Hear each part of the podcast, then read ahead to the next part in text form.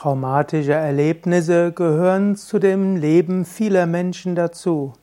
Leider ist es so, dass im Leben viele kleinere und größere Katastrophen geschehen. Es gibt natürlich auch das posttraumatische Belastungssyndrom, dessen Behandlung eine Domain der Psychotherapie ist. Oder auch der Psychiatrie bei sehr schweren posttraumatischen Belastungssyndrom. Aber traumatische Erlebnisse, Erlebnisse, die aus schweren inneren oder äußeren Verletzungen herrühren, können auch durch Yoga und Meditation gelindert werden. Und die menschliche Psyche ist auch in der Lage, die meisten traumatischen Erlebnisse bis zu einem gewissen Grad zu verdauen, zu integrieren, daran zu wachsen. Der Mensch ist eben nicht nur dazu da, hier auf dieser Welt Vergnügen und Freude zu haben, sondern ist auch dazu da, um zu wachsen. Und wachsen kann man auch über traumatische Erlebnisse. Das Wort Trauma heißt ja wörtlich Verletzung. Also wenn zum Beispiel ein Knochen gebrochen ist, dann ist das ein Trauma. Wenn ein Gehirn erschüttert ist, es ein Trauma. In diesem Sinne zunächst einmal vom ursprünglichen Griechischen her heißt Trauma einfach Verletzung. Und so gibt es verschiedene kleinere und größere körperliche Traumen und es gibt natürlich auch psychische Traumata, wie man eigentlich korrekter sagt.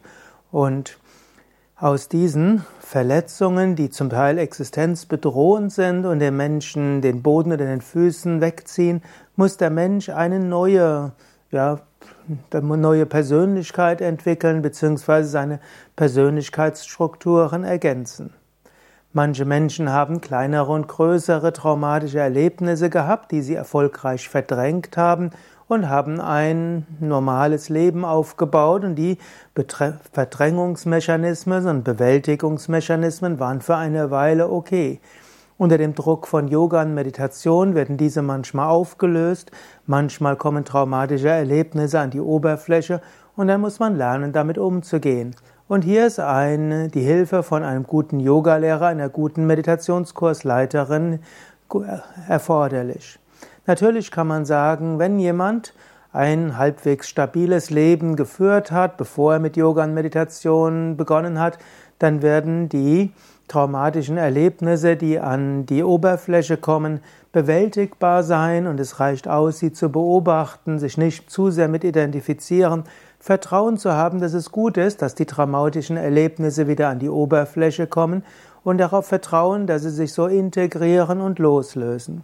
Nur wenn jemand schon vor dem Beginn der Yoga- und Meditationspraxis ein Leben hatte, das immer wieder von Flashbacks äh, gekennzeichnet ist, wo die alten Traumen wiedererlebt werden und wo ein normales Leben schwer zu leben ist, dort können die Erfahrungen durch Meditation und Yoga etwas zu intensiv sein. Also durch Yoga und Meditation selbst werden traumatische Erlebnisse, traumatische Erinnerungen jetzt nicht den Menschen Probleme führen. Manchmal können sogar posttraumatische Belastungssyndrome durch Yoga und Meditation gelindert werden, beziehungsweise kann Yoga und Meditation eine gute Ergänzung zur Psychotherapie sein. Wenn jedoch Menschen, die schon vor Beginn von Yoga-Praxis und der posttraumatischen Belastungssyndrom verschiedenste psychische und vielleicht auch psychosomatische Schwierigkeiten haben, dann oder hatten, dann kann es sein, dass die Yoga- und Meditationspraxis dann ergänzt werden muss durch Psychotherapie. Das sind jetzt nur so einige Gedanken, einige Gedanken von mir. Ich habe schon viele Men vielen Menschen helfen können, die traumatische Erlebnisse hatten und habe ihnen helfen können, irgendwo das in ihr Leben zu integrieren. Wir haben ja auch bei Yoga Vidya eine psychologische Yogatherapie, aber manchmal ist es eben sinnvoll, mit Psychotherapie das Ganze zu kombinieren.